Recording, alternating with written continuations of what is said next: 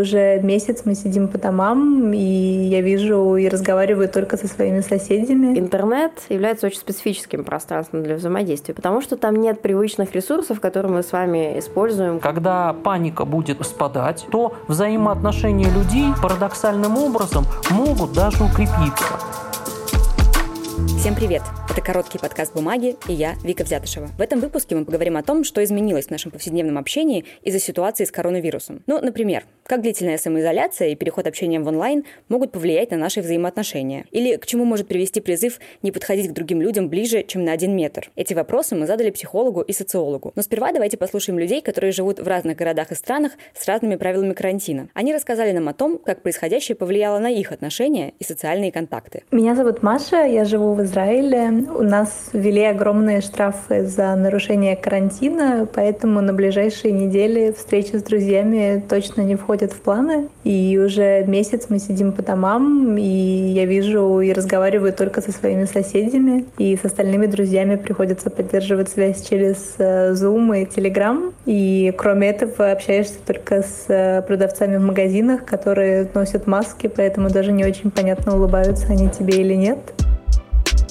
Привет, я Наташа. Я живу в Кёльне. Здесь, в Германии, пока еще не ввели локдаун, поэтому выходить на улицу здесь пока можно. Э, у нас не работают кафе, рестораны, магазины. Можно брать еду только на вынос. Вот, все улицы опустели. У нас с недавнего момента запретили собираться в общественных местах больше, чем двум людям. Мы э, с мужем пытаемся говорить каждый вечер со своими друзьями в разных частях света по скайпу. Узнаем, как у них дела, даже выпиваем там по скайпу с друзьями. Так что вот, так проводим свое время. А так у нас, в принципе, все э, вокруг позитивно настроены. В 9 часов вечера регулярно у нас на улице э, из окон все хлопают, эм, как друг другу, так и медицинским работникам и вообще всем людям, которые работают э, во время карантина. Меня зовут Маргарита Мигранова, я кино и музыкальный продюсер, живу в Москве. Безусловно, я сократила количество контактов с людьми, а также посещение общественных мест – Однако сейчас, э, ранней весной, пустая Москва как никогда прекрасна, и я не лишаю себя удовольствия в пробежках э, по району, а также одиночных э, прогулках или прогулках э, малыми группами на безопасном расстоянии.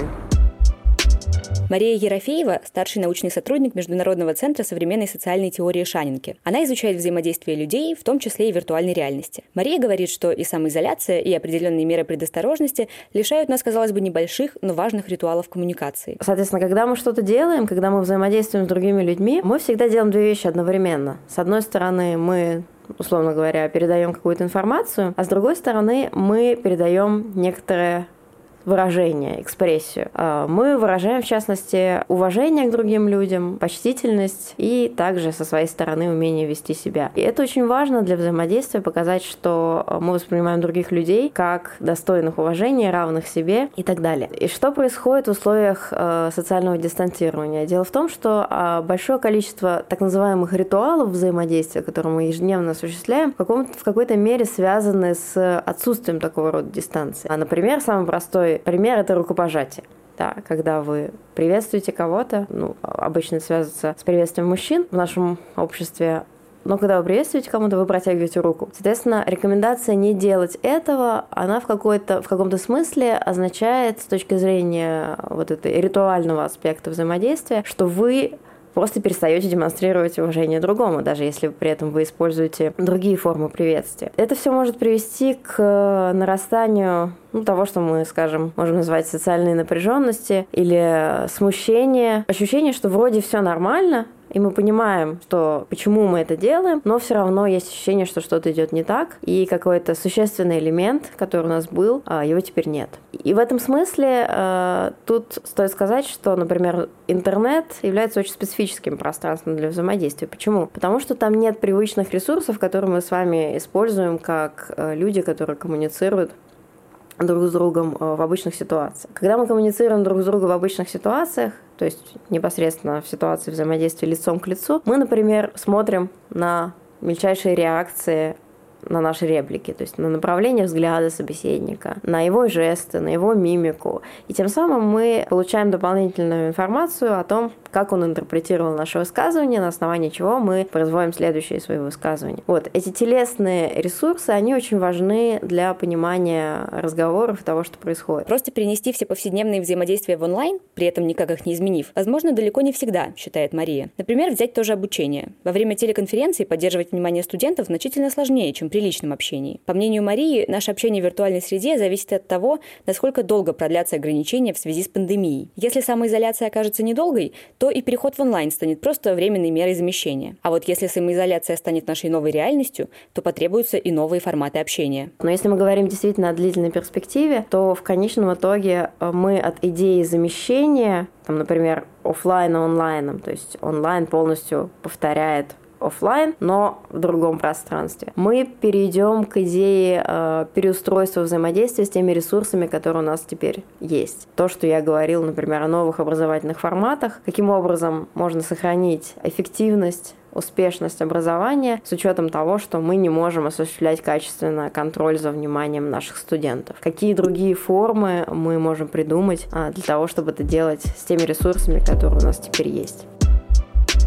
Во время пандемии настороженность людей по отношению друг к другу может вырасти. Например, раньше мы бы даже не обратили внимания на кашляющего прохожего, а сейчас вполне возможно кто-то отойдет от него подальше. Мы спросили, откуда берется такая тревожность у Александра Еричева, психотерапевта и научного руководителя психологического центра «Качество жизни». Александр говорит, что в такие моменты наш мозг задействует автоматическое мышление, которое направлено в том числе на предвосхищение угрозы. Да, возникает больше тревоги в обществе, и люди начинают предвосхищать опасность. На самом деле существует целый ряд исследований, которые говорят о том, что в зависимости от того, как человек предугадывает опасность, он и меняет, переносит свой фокус внимания. То есть, грубо говоря, если человек насторожен в отношении того, что он заразится чем-то от кошек, он везде будет обращать внимание на кошек и будет очень четко за ними следить. Если человек думает, что его в большей степени может покусать собака, а вот такие ситуации очень даже выражены при всяких изолированных фобиях, да, так называемых, то человек человек везде будет видеть собак, он везде будет обращать на них внимание, он будет фиксироваться на том, как же собака на него посмотрела, начала ли она рычать, маленькая она больш... и большая или какая-то другая. То же самое, возвращаясь к текущей ситуации у нас. Люди боятся заразиться, боятся принести в дом коронавирус и заразить близких, и поэтому для них ситуация угрозы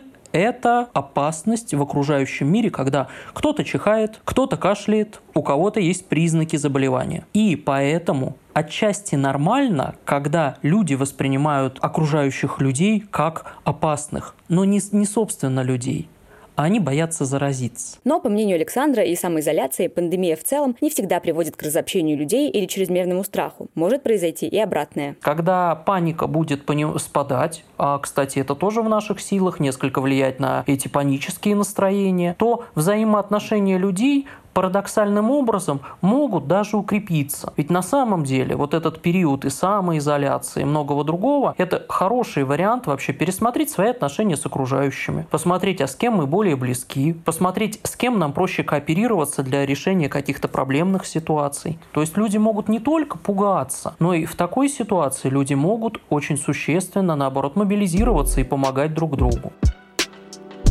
На этом все. Слушайте короткий подкаст «Бумаги» в Apple и Google подкастах, Яндекс Музыке, во Вконтакте и на сайте paperpaper.ru. Пока!